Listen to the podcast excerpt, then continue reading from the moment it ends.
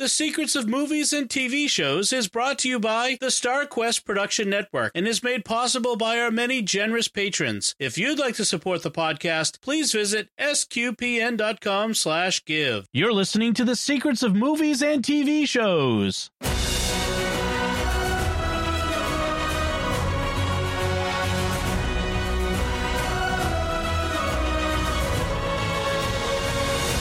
Hi, I'm Dom Bettinelli, and you're listening to The Secrets of Interstellar, where we will discuss the hidden layers and deeper meanings of this movie. Although it's not, there's not many hidden layers and deep meanings in this movie, right? Joining me today on the panel are Jack Baruzzini. Hey, Jack. Hey, Dom. And Mike Creavey. Hey, Mike. Hey, guys. Good to be here. Uh, folks, remember to like the Secrets of Movies and TV Shows on our Facebook page, which is facebook.com slash StarQuest Media. Be sure to retweet us where you find us on Twitter. We're at SQPN and leave comments. Let us know what you think. Give us your theories, that sort of thing. Uh, I want to tell you about another show on the network before we get started. Another show on the network that you're sure to enjoy called The Catholics of Oz at sqpn.com slash OZ or wherever fine podcasts are found. It's our friends from Australia, Lindsay, Caroline, and Lino. They talk about all kinds of things, including science, faith, um, and movies and TV shows. So if you like this show, you'll like that one. And also stick around to the end. We get a little bit of listener feedback we want to share, and uh, we'll we'll get to that at the end. But first, we're talking about Christopher Nolan's 2014 film Interstellar. 2014. That's uh, it's it doesn't seem that old, but uh, it, now, have you both seen the movie before we decided to do this this show? Yeah. Yeah. Yes. Yeah. A couple times. Yeah. Okay. Good. Good. Good. Yeah. This was my think it was my second run through watching it in preparation for this, and uh, it's it's it's a big movie. It's it's 169 mm-hmm. minutes, uh, so right. and uh, it stars Matthew McConaughey and Anne Hathaway and Jessica Chastain and Michael Caine. I mean, it's got a ton of people. Uh, John Lithgow, can't forget John Lithgow. Oh um, yeah, yeah, uh, one of my favorite actors, and uh, so it's a fantastic movie. So it takes place in the year 2067. Earth is dying. Uh, the, all the crops in the world are are going extinct, and the last remaining crop is corn. And you have the main character whose name is Cooper. He's a widowed engineer, former NASA pilot, who's now a farmer, uh, like everybody. And he ends up getting recruited into this project to save humanity by going into, out to space through a, a wormhole that's formed out near Saturn, Saturn, I think, or yeah, mm-hmm. Saturn, um, mm-hmm. and to another galaxy where there are twelve potentially potential habitable worlds, and they have to figure out which one to go to and to for humanity to to live on, on um, and to you know repopulate that sort of thing. And so we follow his journey, uh, literally, uh, through that. And so, uh, if you haven't seen the movie yet, this is going to be a huge spoiler fest. So you may want to pause, go watch the movie, and come back because it, it's not going to be as much fun if you get spoiled by us before you've uh, you've watched it. So, uh, first impressions, guys, just like overall your your, your favorability toward it, what you think of the movie, just in in more general terms, Jack. So when I saw this movie, it was funny because I went to the theater and it was not that long after it was released. And I got there and I was the only person in the theater. and so I went in and I said, like I sat down and then like no one else came in and the guy the projector uh, guy comes into me is like, "Hey, it's like 15 minutes early. You want to go ahead and start since no one else is here?" I'm like, "Sure, it's fine." So I got like a private screening of this movie on my own time, which is fun. Um, this is one of those movies where I feel like if you have the opportunity to see it on a big, huge like IMAX screen, it's really that's the best way to experience mm-hmm. this movie because visually, this movie is fantastic. It is a beautiful movie. I'm not so keen on the story, but we can we can get into that more later. But mm-hmm. overall, it's like I love big space movies. I love space movies that are slow and space movies that actually portray space the way it really is, and it's not in like a Star Trek or Star Wars like over the top science fiction way. So it's nice mm-hmm. to see that. Like even with all my qualms with the the story of this movie, visually, it's it's worth it just for that. Right. Yeah, I, I know some people have compared visually and it, the, the way it was filmed, the special effects with 2001. Like it right. just, mm-hmm. I mean, there's a lot of ways you can compare this movie to 2001. It's Yeah. it's clearly an homage uh, to that to that movie. Uh, how about you, Mike? What's your first overall? Yeah, I, a lot of the same um, same sort of um, reactions that uh, that Jack mentioned. I don't remember if I saw in a theater or not. I, I, I can't remember off the top of my head. I, I probably did, but um, but yeah, I, I I was really struck with the pacing of it too. A lot of people criticize how like it's so it's so long, um, but it, it it reminds me a little bit, and it's it's different, you know. But it reminds me in some ways of some of the uh, the style of like Terrence Malick Mm-hmm. you know, where there's these sequences that are just they're just like very artistic and drawn out. And then, you know, not Mhm. everybody's into that, but you know, there's so much spectacle in most of the stuff we watch and everything's usually so quick and so um you know, it's like over before you even see it practically. There's something I think that that just the visuals of this movie really all throughout it kind of invite this this uh, journey right deeper into kind of this sense of uh, wonder and awe at the uh, the magnitude of the cosmos and everything and and uh, I just think that's really kind of a cool aspect of it. Um, and plus, I, I'm a huge Hans Zimmer fan, always have Oh, yeah. been, and I, I love I love the score for this. I'm sure we, we might get into that a little bit later too, because there's some cool details that, that some of our listeners may not know. Um, I'm I'm not privy to secret information. I just read the uh, some of the um, the sort of like a, a book in like the CD, you know, basically that- that's kind of Chris Nolan and, and Hans Zimmer kind of discussing how they went about um, a lot of the musicality for this, which is really intriguing, you know, for a sci-fi movie. So, uh, but yeah, I uh, we'll we'll see about the plot here. There's there's Right. things I like, things that are like, eh, I don't know how I feel about that. Uh, certainly from the faith perspective, I think we Mhm. might have some interesting things to kind of say too. So, Oh, yeah. that's Yeah. my my hot take.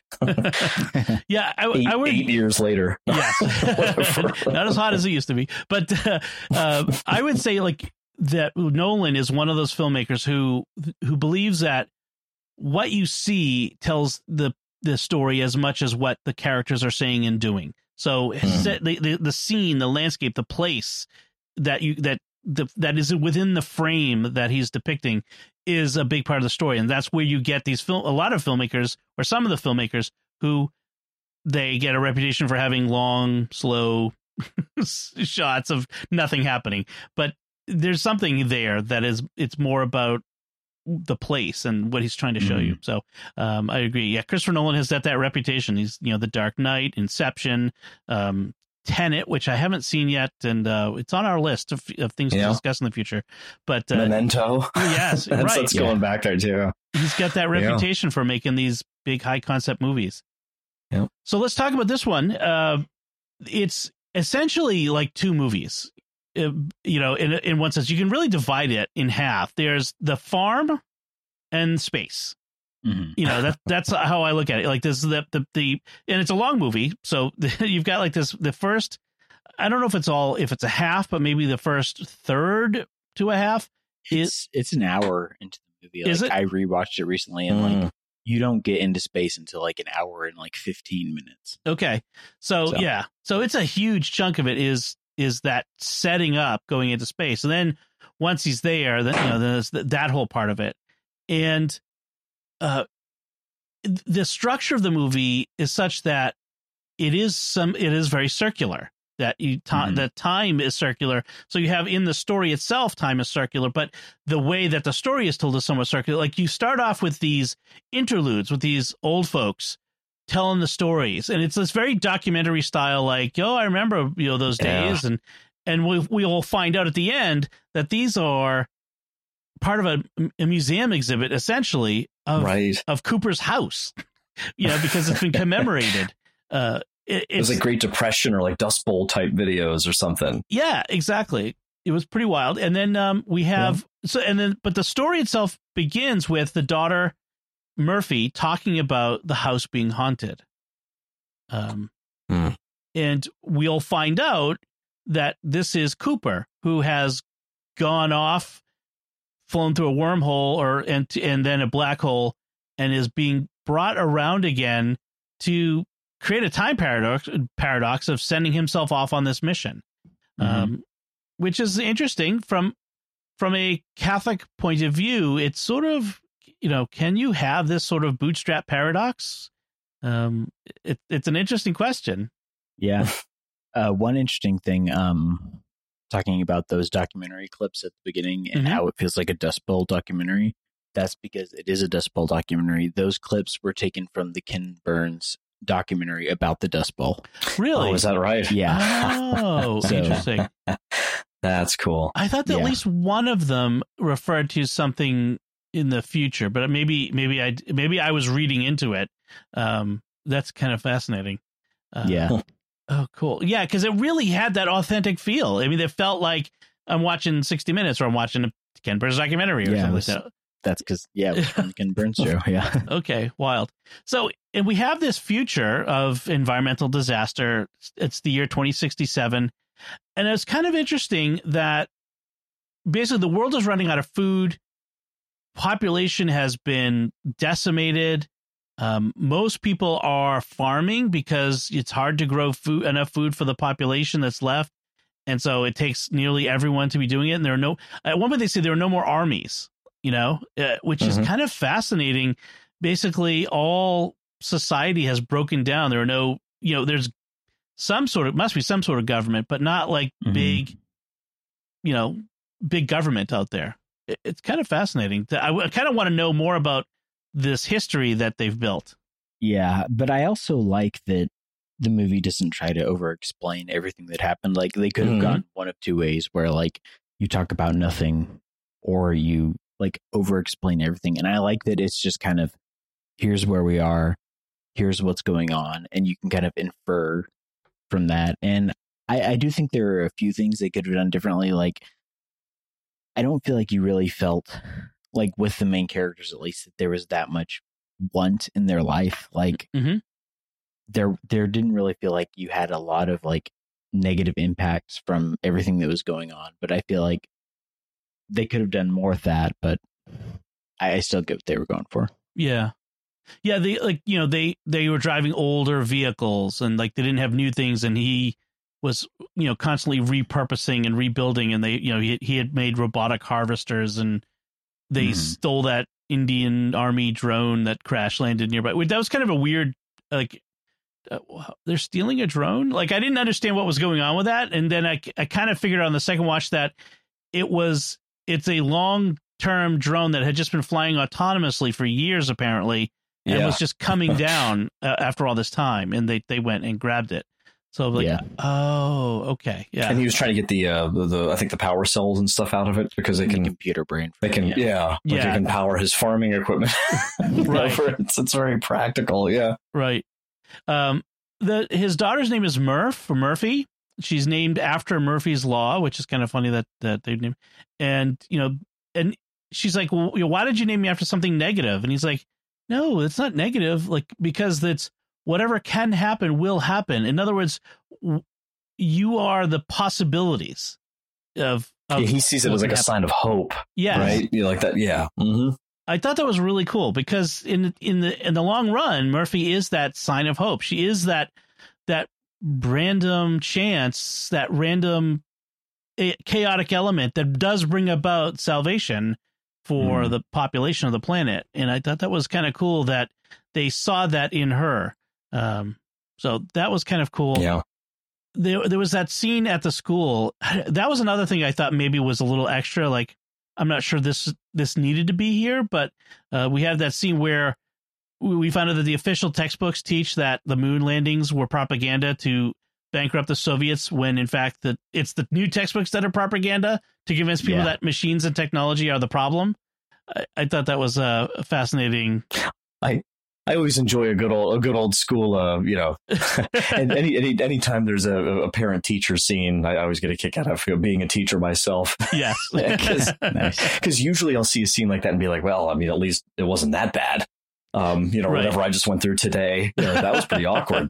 So it's more dramatic most of the time. right. Yeah, I do appreciate that. Uh, he, um, the teacher talks about Murph getting into a fist fight with other students over the Hmm. uh, moon landing being faked, and yeah. which is funny because like I'm generally pretty cool about conspiracy theories, but the one thing that really upsets me is like when people go off on the whole like the moon landing was fake thing because it just seems like they're denigrating the people who put all that work into that. Oh, So yeah. like that's that's the one that like really gets me upset. And so I, I identify with that. I understand where she's coming from. well, and I heard I, I've never seen it myself, but I, I I'm I've, I've been told by people who know better than me that you know you can see the, you know, like you, if you look through a powerful enough telescope, you oh, can yeah. see this the landing site yeah. like on the moon. It's not like you know, yeah, it's there, there, you know. But uh, um, yeah, I, I, love though, and I don't know if it's time to get into this, but uh, maybe I might just hint at it. But mm-hmm. this idea of this, uh, the passion of of not wanting to just be kind of consigned to this reductionist kind yes. of thing. Let's you get know? into my, yeah. my one of my big enemies is reductionism, just just as you know per se, and like talking to my my uh, students in theology class too. Like it's just that that constant temptation. You know, uh, that I honestly I, I, feel like it goes back to the Garden of Eden. You know, it's like, well, did God really say this, or is it really like this, or is it just this, you know, and yeah. it's like that closing off that wonder. And I love what Cooper says on the porch to his father-in-law, you know, that, that I wrote it down, but mm-hmm. that, that when he's like, you know, we've forgotten who we are. You know, he's like, we're not, right. we're not caretakers. You know, we're explorers, we're pioneers.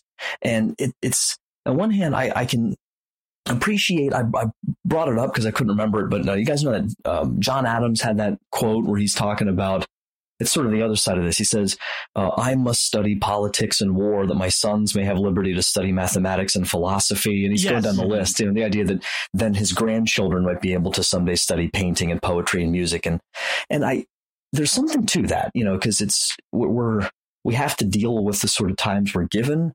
But I think it's so easy for us to, to get so stuck in the pragmatic, like, moment that we can lose that that that sight of the fact that we're we're meant for so much more. Right. Um, and we can't ultimately control. And I don't know if Jack, we might get to. I'm wondering if this is what what some of your critique is of the plot. There is a very sort of potentially scientific kind of humans mm-hmm. saving themselves kind of feel to this, which mm-hmm. which is eh, you know, we can't quite get on board with that. So that's that's right. kind of where I'm at with it. But yeah, I like those themes though of of there's more to us though than just just survival. You you see that like um, what value is poetry and music when people are dying in wars? You know, I've I've actually run into that recently with regard to current events, and it's like, but mm-hmm. no, but po- poetry and music and art are especially important at these times. You know, we can't yeah. lose those higher things that make us not merely animals but human beings. Yeah well, the Rhapsodic Theater, like John Paul II, right? I mean, he was he was criticized, you know, mm-hmm. understandably by his friends, you know, 19, 20 years old, and you know, like my my mom was just killed by Nazis, my sister was taken to a concentration camp, and you want to put on plays? Like I, I can, I get it, you know, like I can right. I can understand that that anger, but but his insight that if we what these these people don't want to just kill us, they want to destroy our identity, our culture. They want to just, they want to erase that we ever existed. And we need to preserve the Polish language and preserve our literature and poetry. And he saw that. Um, and yeah, I, I think that's the same kind of insight. You know, we don't always appreciate that.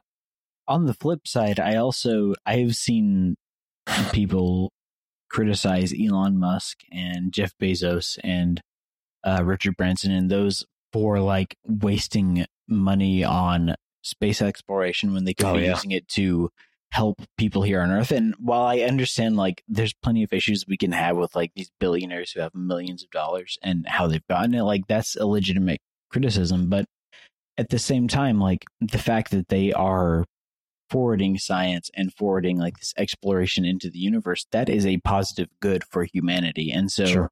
I do I think we're kind of we do get it's that weird dichotomy of like science is important and art and literature is also important and it's mm-hmm. it's a mm-hmm. holistic thing that we need to appreciate all these different aspects of our intellect that God has given us.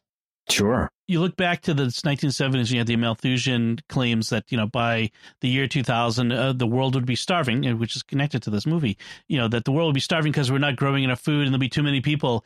But it was science, you know, and people criticizing science, scientists for, you know, doing silly things, but it was science that actually saved us from that. You know, that it was right. science. Yeah. It, Cooper says we used to look up and wonder at our place in the stars. Now we look down and worry about our place in the dirt. And mm. there's there's a profoundness in that in in in that it's not merely enough to just survive. I mean, I think that's what you said, Mike. It's it's it's not enough just to just to move live from day to day if there is no meaning in it. If we, if there's no greater mm. striving if we're not trying to and for, as Christians our striving is to is to serve God to love God to love one another to to to worship. That's what gives meaning to our lives is is to love and to worship. And if we're just merely existing well then the hell with it in a sense you know? Yeah, exactly, yeah. we might as well just shut it all down well we see that in this movie too of like what what is on the table for them to pull off this survival mission you know like to to what extent will they go yes you know so is there any ethical you know what's what where's right. the line you know? right uh, there is before we move to talking about uh, Lazarus and uh, in in that part of it, I do want to mention the the scene where the robotic combines all came to the house on their own. I never mm. figured out what that was about. Was that they were was that having to do with his yeah. future self calling so, them? So what happened was, and then this is one of my critiques about the plot because it's very convenient.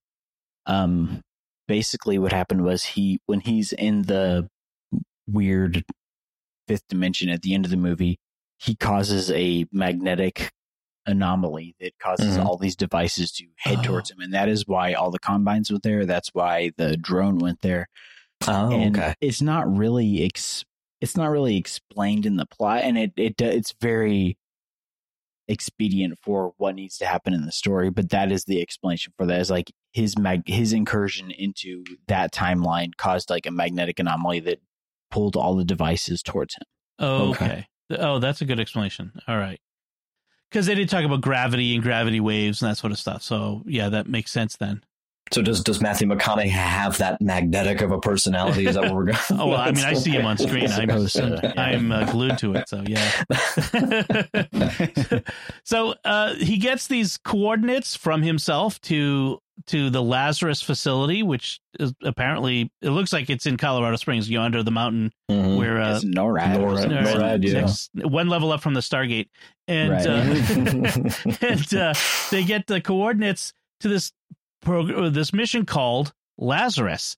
And it's an interesting that they've chosen this name because Lazarus, as we know from the Bible, is the the man raised from the dead. And so the, what they're they're I was I was thinking about him like you know that Lazarus had to die before he came back, right? Right. right. It is that's so, what he that's what he says in the movie. Yeah. Yeah. It's it's uh it, it it's an interesting name that they've chosen, but like they're, what they're trying to do is is basically resurrect humanity from this destruction that it's brought it on them on ourselves uh, as far as the movie goes, and um they've come up with these plans, and so we've got they've discovered this wormhole to another galaxy with 12 potential habitable worlds. Uh, and they've sent uh, 12 people ahead to to go to these places and to map them out and to signal back if they land someplace. It's essentially a suicide mission because um, they they get there. There's no really return, but we only know if the place is, is not deadly if they signal that they made it.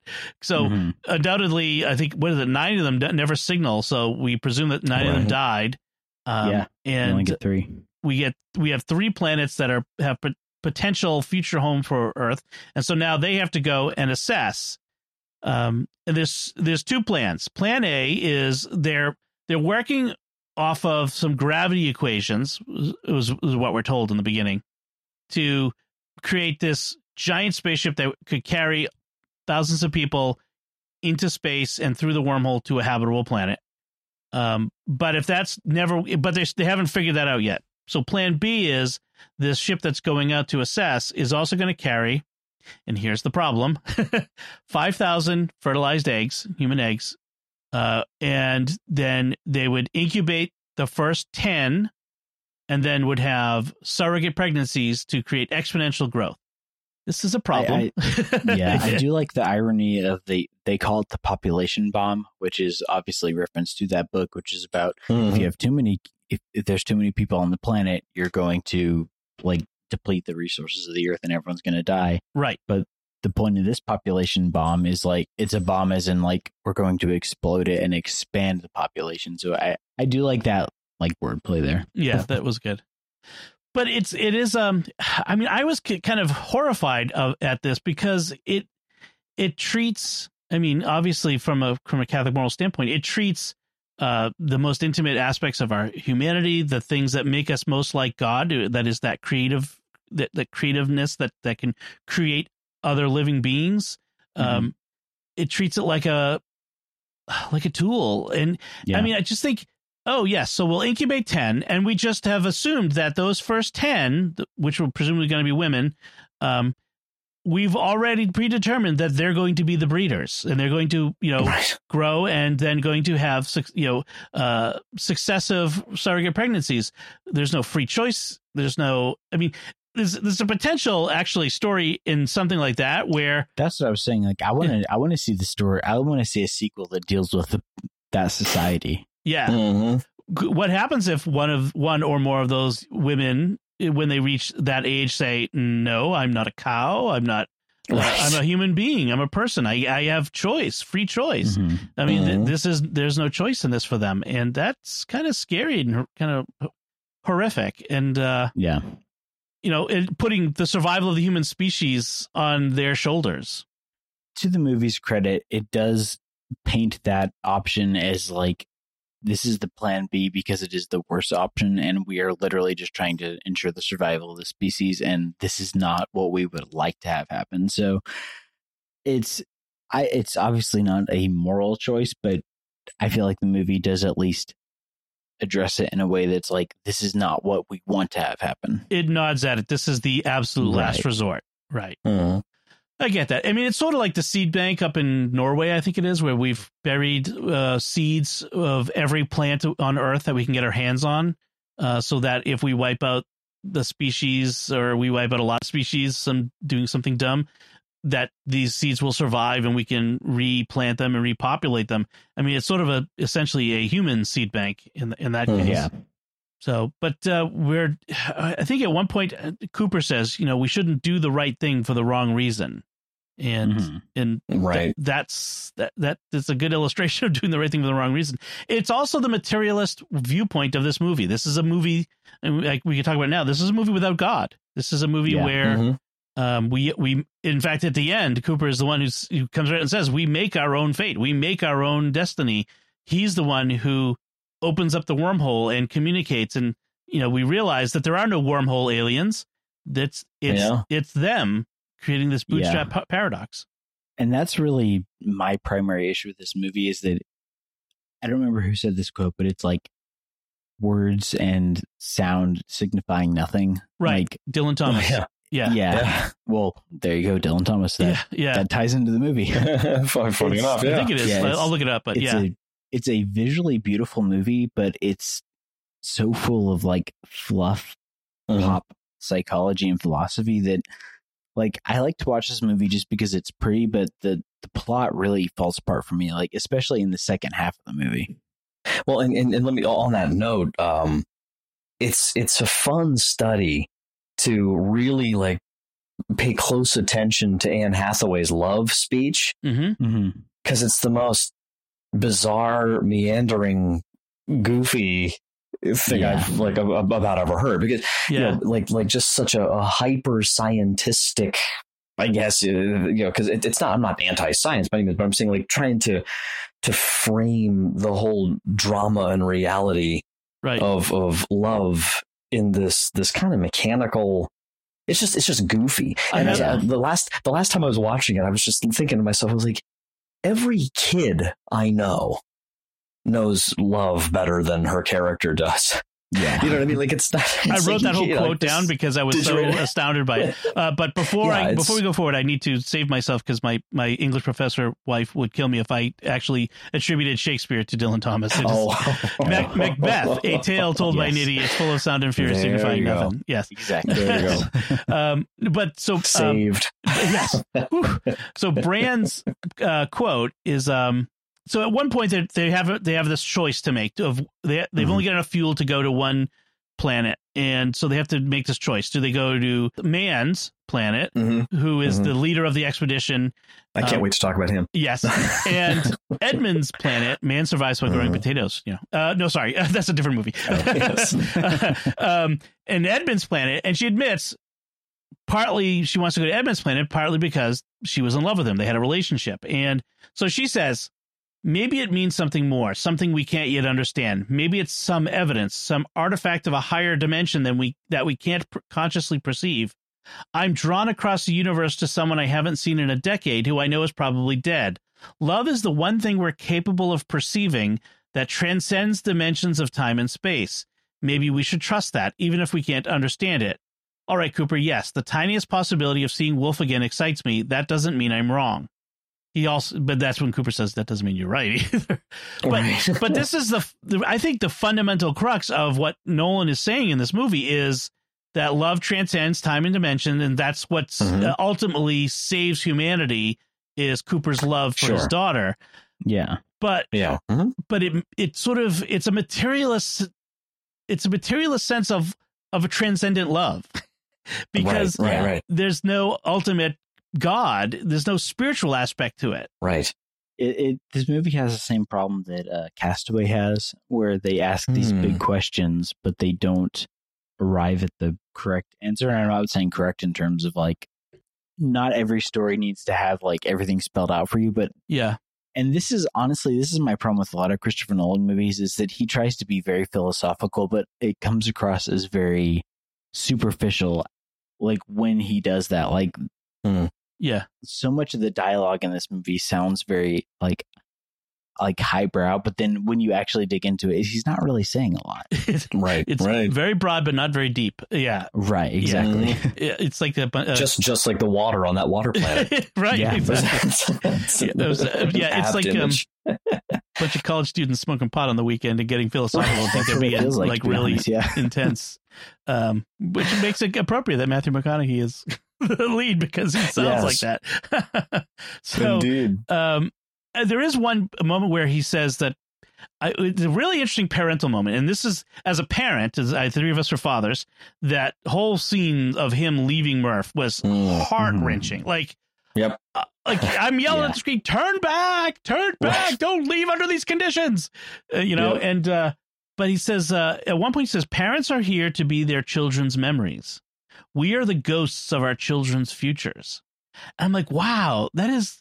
I mean, that for no, that There's is actually kind of there. profound. I have Yeah. to Yeah, give I him credit for that Yeah. uh, or whoever wrote Yeah. that. Uh, but yeah, I mean, it's like we are, we, our children will remember us, and we are their past eventually. Mhm. You know, just like my parents and my grandparents are the they they had lives. They were they had the they were the stars of their own Yeah. story. But now they are my past and my memories, and it's kind of Yeah. fascinating to think of. That's this is how humanity exists.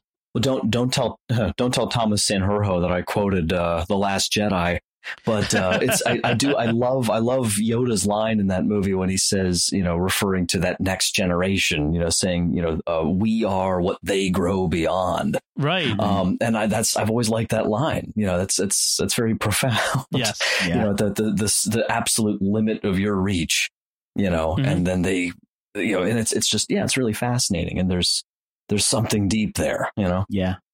I will say it's funny that uh the first time I saw this movie it was before I was married. Um and then watching it again after I'm married and have a kid, like that scene where he's watching the video clips after he's come back from that planet and it's been like 27 years or Oh, yeah. Yeah. Like, man, that just hits you way different when you have kids because you understand like that agony he's going through. yes, yes. Oh, Oh you my could gosh. feel that. I mean, the acting in that scene was really good. Uh, and the it was the other thing that got me about it though was is how it was all about Murph.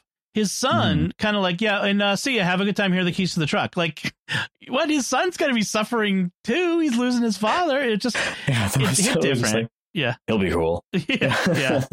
but um but and then see this is when they launch and it's two years to get to saturn and, and so on and so forth and but as they launch we get this quote this dylan thomas quote that i was uh, talking about earlier uh which the michael caine's character you know intones do not go gentle into that good night rage rage against the dying of the light and what the, imp- the clear implication is is you know we are going to fight our own extinction. We are not going to give up that easily. We are going to expend our last breath at trying to survive, and, and that's Mhm. that's becomes the theme.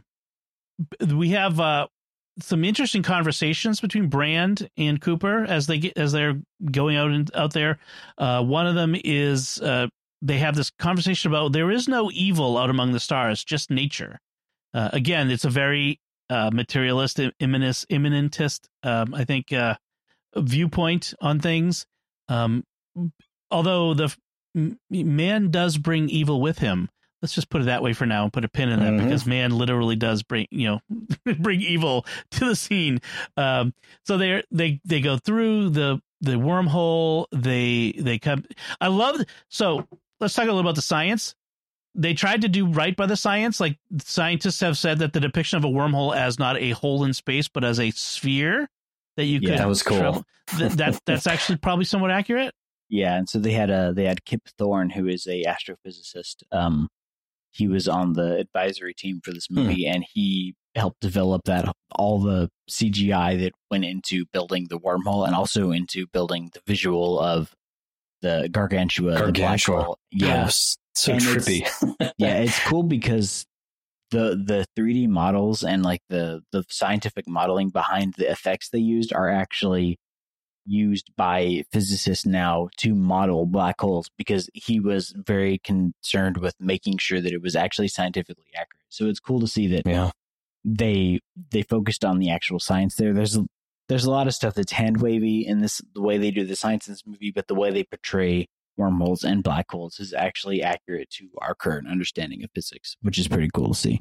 Well, it's so cool to me about the whole, all of that aspect. Well, I guess, yeah, that it's hard to say that aspect of it. It's kind of the background of the whole thing. But, but it, my wife doesn't really like this movie that much, um, or, or even sometimes, you know, just just sort of um, these these big epic kind of well sci-fi movies, but ones that are a little more rooted in, in kind of the the the real science behind you know this kind of stuff. Um, be, because it's funny for the very same reason that I love stuff like this, because I love the feeling. I feel this exhilarating feeling of just how astonishingly tiny I am in the grand scheme of things. Right. Yeah, And the magnitude of it, and her, it's kind of like this, like "Ah, I don't want to.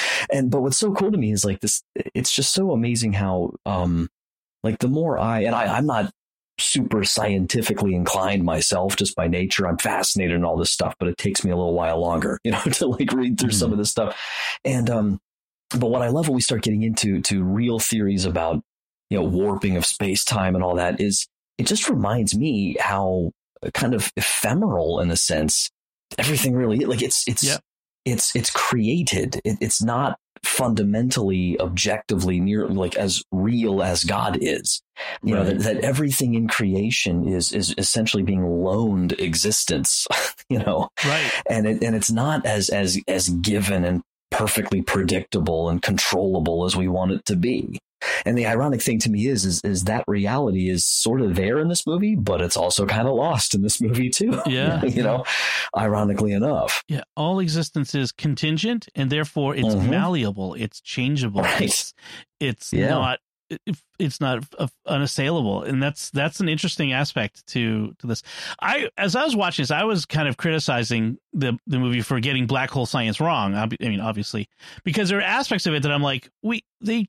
uh, How could a planet exist so close to a gargantua black hole? Like, uh, like it would it would be irradiated with Hawking radiation. Like how like it's just so I, I I would have to go back through and you know look at how they maybe you know or find an article where they explain how this works then because uh, I was kind of like annoyed because I hate when they like they kind of ignore when they, they show it, I mean, it looks visually it looks like it's just sort of sitting right there. yeah You know, like there's a black Yeah. hole, and it's so, but I, perspective, I don't know. close enough that they can travel to it relatively quickly. It's not even Mhm. years that's taking them. It's it's short periods.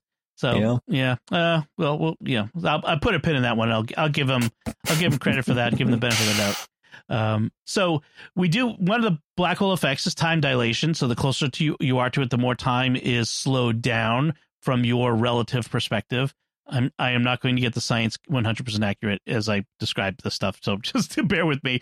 But this is the the movie tells us. So one hour on the surface. So they go to Miller's planet, and one hour on the surface is equivalent to seven years on Earth, and uh, and they have this encounter where it's a the the water is you know a, a few inches deep that they landed, but the entire planet is covered in it, and it turns out that they're in the trough between two mega waves essentially.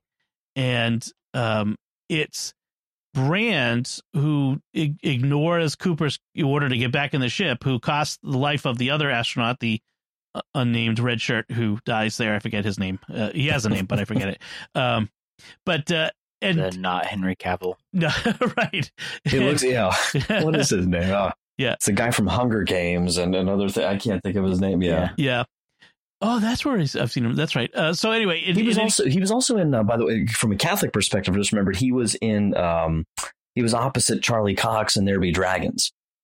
Oh, he's the yeah, he's his nice. his friend that like they grew up together, but he's like the atheist and and you know opposite uh, Jose Maria Escriva, played by Charlie Cox in that movie. That's that's that's a good movie. Oh, okay. I, okay, now I have to look up uh, Interstellar Yeah, on I forget his IMDb name. because I need to get. Yeah. When I see him, I just think he's kind of Henry Cavill, but he's not. Right. He's like the the great value Henry Cavill. Wes Bentley. Wes is- Bentley, that's Wes it. Bentley Yeah. is his name. Yep. So, uh, they they end up. It's this scene where the astronaut Miller had landed there from relative time just hours before, but it had been years and years. But because of the time dilation, and they ended up, you know, they were supposed to land quickly and get back into the ship because the guy they left behind was going to be up there alone for years. It's like, wow, it just it blows my mind this idea that the, that you would be left alone in this ship for years by yourself, and then it took so long for them to get back up there because of the waves.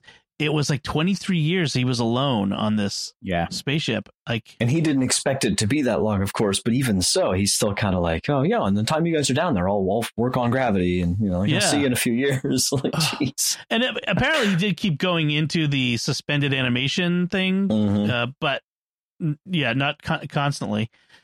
Yeah, and, that he's, was and he's a little salt and pepper. You know, he's aged. You can see Yeah. a little bit. He's Yeah. not Yeah, like- all there anymore.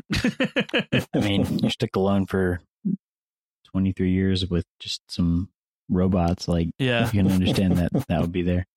I do wonder if this planet was like, there's that whole paradox of if you have a ball with hair, like growing out of the ball, you cannot ever comb it to where there's not like a bald spot on it. And so it's like, do you have that gravity issue of like you can never have like stability on a Oh, sphere geez. with, yeah, the water. Mm, right. That Hmm. something is causing the waves to constantly go and go and go around the planet. Yeah. Yeah. There's nothing to stop it because there's apparently no continents or whatever. Hmm. That's an interesting point. Um, we haven't talked about the robots. They were interesting design. These big slab robots, Yeah. uh, Tars and Case, uh, with very human personalities. I thought that was kind of uh, they're kind of interesting, uh, and whenever robots show up on screen, especially ones that have been like I don't know, I've, there's always like this implicit menace. Now, neither of them Mhm. end up uh, being a bad guy in this, but there's always that, uh, and maybe that's the HAL 2001 Mhm. remnant of it. But I always, I'm always waiting for one of these AI robots to to go nuts on one of these space missions. And I, I liked I like Tars because you know Bill Irwin's always been Yeah. you know fun and stuff, and um you know he's quite a theatrical you know, character himself. Right? Mhm. Yeah, yeah, that was really good. I just wanted to see what code like they're running on their screens because whenever they're speaking, like you see like this constant like oh yeah, yeah. these lines of code are like generating on the screens and then being wiped clean. And I did some screen caps, but I couldn't really see what they what they Hmm. actually had on there. So I was just wondering like what routines are they running where they need to be like listing out these these data dumps. right. Well, the, the, it's we need to make them make it look like they're computers, and so Yeah. we have random stuff. Yeah. They when they get back, you like you mentioned, they get the dump of all of their built up messages, you know, from the years. And uh, now uh, his son is now Casey Affleck, and uh, Murph is now Jessica Chastain, and uh, you know this. He has a line. He says, um, "When you become a parent, one thing becomes really clear, and that's that you want to make sure your children feel safe, and that rules out telling a 10 year old that the world is ending. And it's kind of it's kind of I just thought it was an interesting uh, statement at the time. Just like yeah, yeah. I mean, he he doesn't want to take away her hope.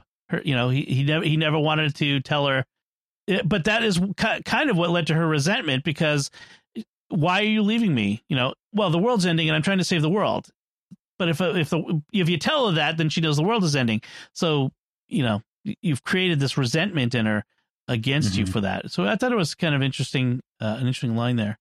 Um, and then Murph d- never calls and le- uh, leaves a message until she's the same age he was when he left, because he promised he would be when he came back, he would probably be about the same age.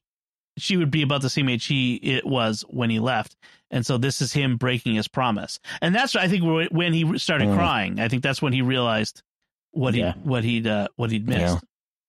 So uh, then we have this whole thing about uh, Brand now wants to go to Ed. They they have to choose between the uh, Mann's planet or Edmunds' planet, and they have that discussion about love. And then we find out that before we get to Mann's planet, we find out that Professor Brand, her her dad, was lying. This is when we find out that there really isn't a plan A. That plan B was always going to be plan A. But um, what was the line? Plan A was designed to get people to to save themselves because they wouldn't have been selfless about saving the species, which assumes Hmm. people cannot be selfless. That's that, that is a very cynical worldview.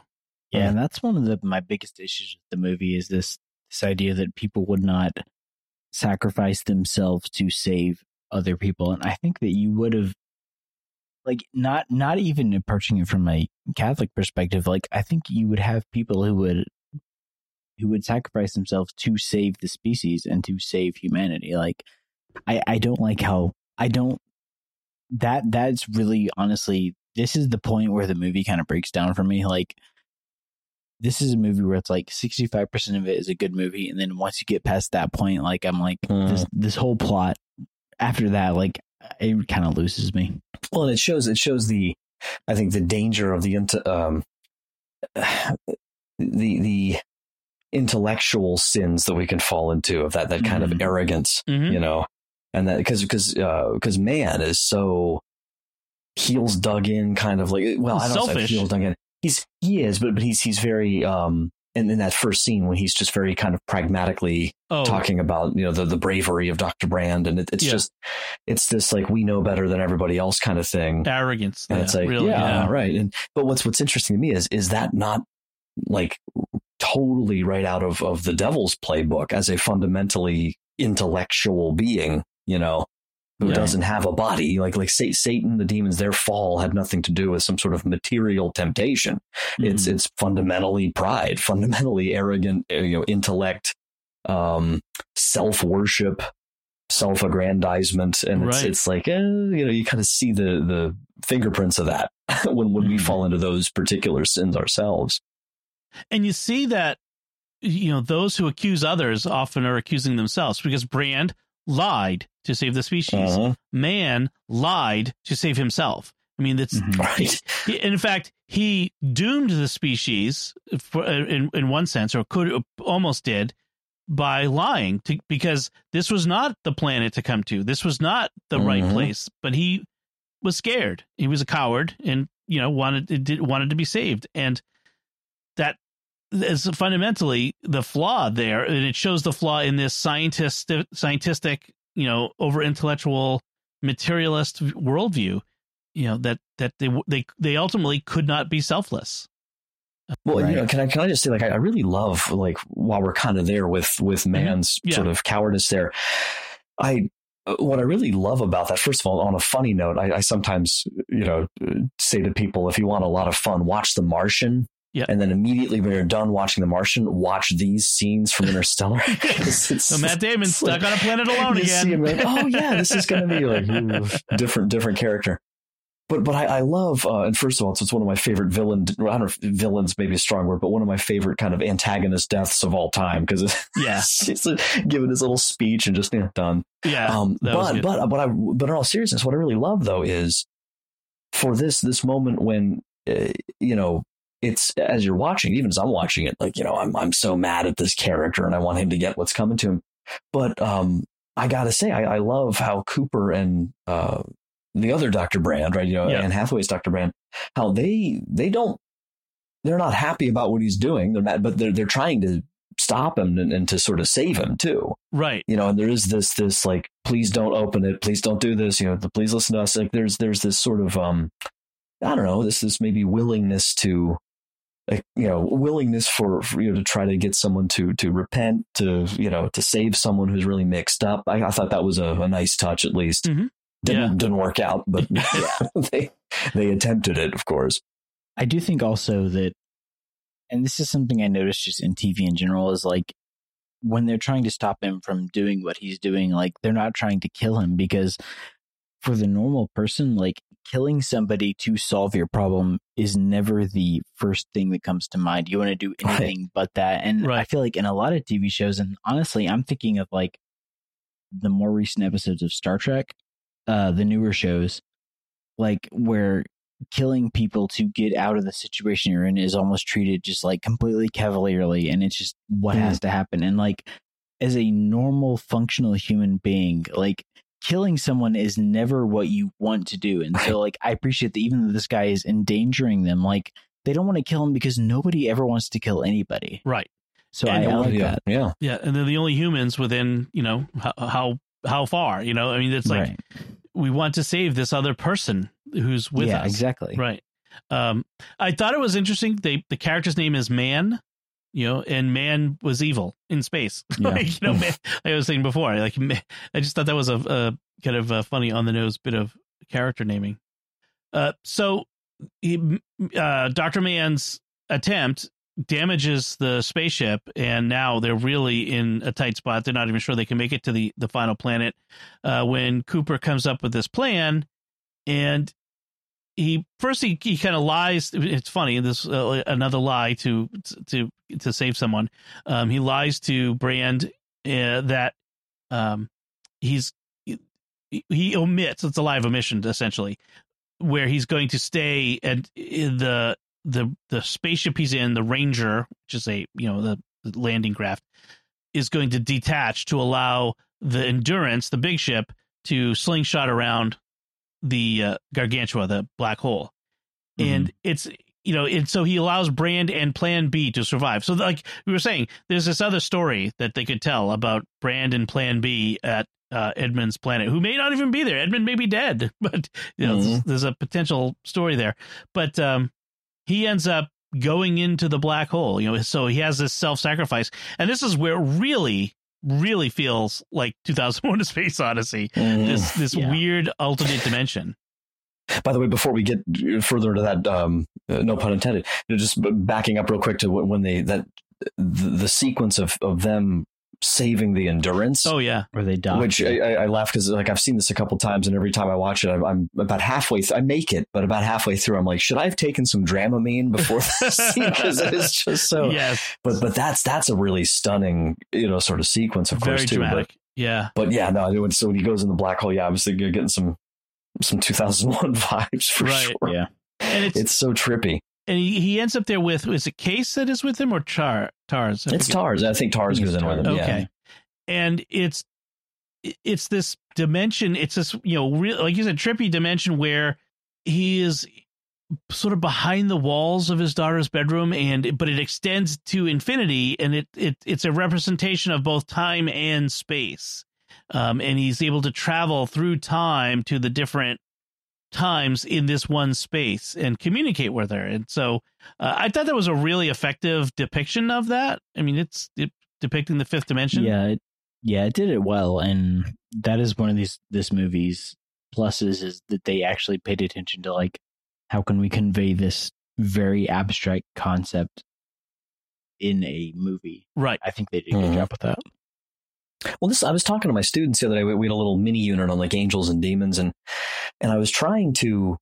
I didn't reference this movie, but but I was just thinking about it, getting ready for tonight, because I'm like, it's it's just interesting the humility required. I think when you're talking about that at the end of the day, like you want to answer basic questions, but it's the awe-inspiring nature of like like look at something like this in this movie where you're still ultimately dealing with some kind of you know, different dimensionality, but it's all still within sort of the realm of kind of material creation. Mm-hmm. And Mhm. like that is simpler and easier to understand than an angel is. right, know, or- right. or a demon like like then the whole like how do you even begin to conceive of of of these these layers and so it, it really is something that can I, I think invite again more uh, wonder and awe and just like wow humility hopefully too Yeah. Yeah.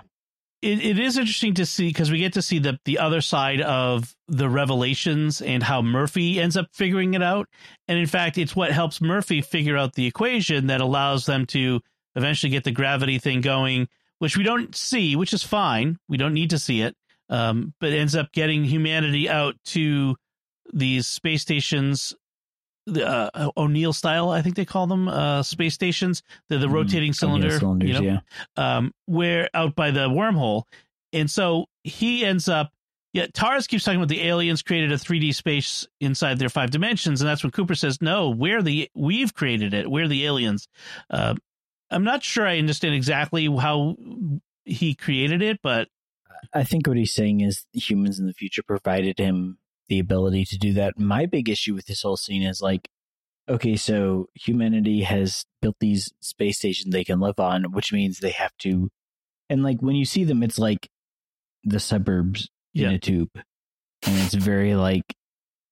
I, I didn't like that part because it, it didn't really like make sense for what they were doing. But if you can engineer these space stations that obviously you have to grow food still for people to eat, why couldn't you do that on Earth? right. Like they don't really talk about that, and like I, I get what they're going for, but I feel like that was kind of a hole in everything that was happening. yeah i was thinking for, for what it's worth i like the uh, the halo style space station in uh, book of boba fett a little more than this that's just my style Yeah. but you make a good point, Jack, which is that, you know, if you could, if what you needed was a environment separated from Earth in which you could grow the food so it wouldn't be blighted, you could Right. build that on Earth. You build Yeah. like, you know, the, Like what- they built the space station anyways, like already. right Like you see that at the beginning Right. of the movie. yeah. So yeah, th- that is a bit of a, a little bit of a plot hole. So, and that's the thing. So so he ends up coming back somehow. We're not sure how, but uh, he ends up getting delivered back to our solar system. Um, and we find out that it's Cooper's love for Murph is the key, and that goes back to Brand talking about love transcending space and time. Um, he gets rescued. He gets to see the elderly Murph. It's very, it's very heartwarming in that sense. You know, he he, he Hmm. gets to see her before she dies. Um, but it doesn't make sense to me. Like he's sort of a stranger in this room with all of these people are his descendants, his kids and I mean his grandkids and great grandkids, and like why aren't they all like, hey, great granddad? Like I didn't. I was kind of a little baffled. Like this is his family, and he feels like he doesn't fit in. Like like she's his last remaining family. It's like no, they're your family. there's 30 people in this room yeah Yeah, that was kind of weird uh for me. He gets to kick back on the porch and drink a beer with his robot. So I mean, can you really fault him for that? and then uh, he gets to live in the museum of his house. yeah Uh, but in the end, he ends up, you know, going to be with Brand. You know, where in the in this weird dystopian colony where you turned women into breeding machines. so I'm sorry, but I'm going to be very cynical Yeah. about that one. Um, it's the Tleilaxu from uh, the Dune universe. Women are just the wombs that incubate the people. Oh, right. So, um, it it's an interesting. It's supposed to be a heartwarming ending. I'm not sure it is, but um, any final thoughts on this as we wrap things up?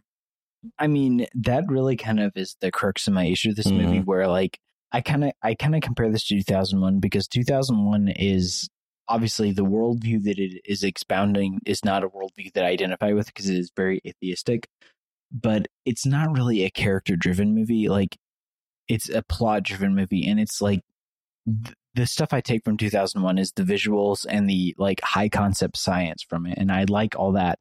And I feel like this movie kind of tries to do that, but you get too bogged down in the interpersonal relationships. And this is my issue with a lot of Christopher Nolan movies is that he tries to be very, very philosophical, but his philosophy is like freshman year college philosophy. and he says all these big things, and his characters always have these very like faux profound speeches that don't really amount to much. And it when you're watching the movie, you're like, yeah, I get this because these actors, like, he has good actors and he's a fantastic filmmaker. So, like, when you're watching it, you you understand, like, it it's good filmmaking. But then, yeah, when you actually go back to think about it, it's not really. There's no substance there, and that's my primary issue with this movie and that just with his movies in general is like, it's beautiful, but there's not a lot of stuff. Mm-hmm. How about you, Mike? I think, yeah, and, and uh, I, I would in some ways contrast this with a, a, a book I'm going to throw out there to, to, people if they're interested in, and it's not exactly the same kind of thing, but it's, it's, there's a lot of similarities in some of the concept of a, a troubled earth and an attempt to go out and colonize. But uh, the Catholic author Michael D. O'Brien's uh, 2013 book, Voyage to Alpha Centauri, is like 600 pages long. It's it's a really long drawn out thing. It takes place over decades, but that's one where I think you, you deal with a lot of the same issues and, and many, many more that are right to the heart of our of our faith for sure. But where it's it's I think some of those deeper philosophical and theological questions are addressed a little more adequately. Um, you know, and and uh, so that's just something I'd throw out as, as something people might want to check out but yeah, I, I, I enjoy it uh, every time I see it. Um, but yeah, I, th- I think I, I agree with you guys too. There's, you know, a little, you, you, have a little left, you know, sort of wanting at, at the end of it, so to yeah. speak. So definitely worth it though. Um, it is. It is.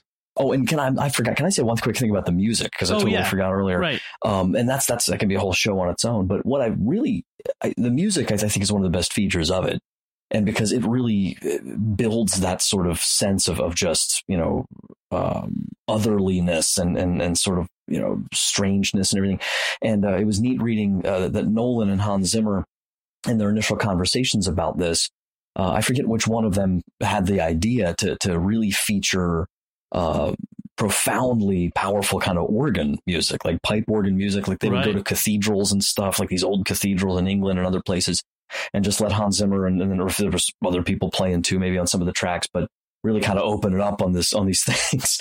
And uh, and Zimmer was talking about how technological the invention of the pipe organ was, and and how profoundly like like what an incredible leap forward the invention of that instrument was just there's just mm-hmm. at the time and and seeing that coupled with a sort of a futuristic you know, sort of, you know, scientific mm-hmm. kind of view was, was just a neat idea that I don't think you're, you're, typically seeing like very heavily synthesized, you know, kind of uh, future sounding music. But I, I, I always thought that was a neat feature and it's very powerful, you know, really just kind of, you know, hits you and, and, you know, deep in you, you know? Apparently when they were talking, when they first started talking about the soundtrack, Nolan didn't give Zimmer a script or any oh, details oh, yeah, of the yeah. plot.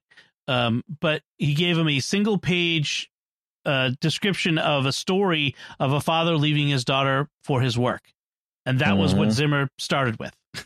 Yep. and so it's kind of fascinating to to, to think he built yeah. off of that. Um, That's something. but in a way, like you, a lot of sci-fi music is, like you said, heavily synthesized. You know, there's a there's notable exceptions, John Williams, for instance, and um, but like 2001, as we keep talking about, also it went went off of orchestral or, orchestral music. You know, also yeah. Sprach Zarathustra. I mean, this is right. This yeah. was not synthesizer, and it, it's one digitized. Of the things, yeah, yeah, it's one of the things that really kind of set it apart from other movies of its type. And I I like that they did that with this one, where it was that that organ from the Temple Church in London. It's just mm-hmm. big, beautiful organ, and the music is just it it it matches the grand sweeping you know landscape the the images that we get uh, mm-hmm. uh, so yeah. yeah. that was that was pretty good all right uh, i think if that's it uh, i want to get to our listener feedback we did get a little bit of feedback from Andrew via email, and Andrew wrote uh, on, I greatly enjoyed the recent episode of The Lost Skeleton of Cadavra. I should have said that in the voice. The Lost Skeleton of Cadavra. Guys, I have to recommend that to you, by the way. If you haven't seen it, it is hysterical. check it out. Yeah, it is so funny. Anyway, he says, It sounds like the host had great fun recording it. I had never heard of this tribute, spoof, homage, and have only a faint familiarity with the old sci fi films on which it is based. But Jimmy, David, and Dom explained the style the film was using and some of the references it made in a way that made me feel like I was in on the joke as well. As a film fan and hobbyist film reviewer, I was smiling at some of the behind the scenes chat and chuckles over such budget constrained practices as using stock footage and hokey props. Uh, then he says, uh, since I much prefer watching films than the long running TV series that make up a lot of other SQPN shows, I've sometimes wondered why episodes of The Secrets of Movies and TV shows are much more sporadic than some other shows, and this was partly explained near the start of this episode, which I found helpful. I wouldn't mind some more esoteric picks for movies to discuss, as if confidence, whoever's on the panel, can still deliver informed and enjoyable discussion.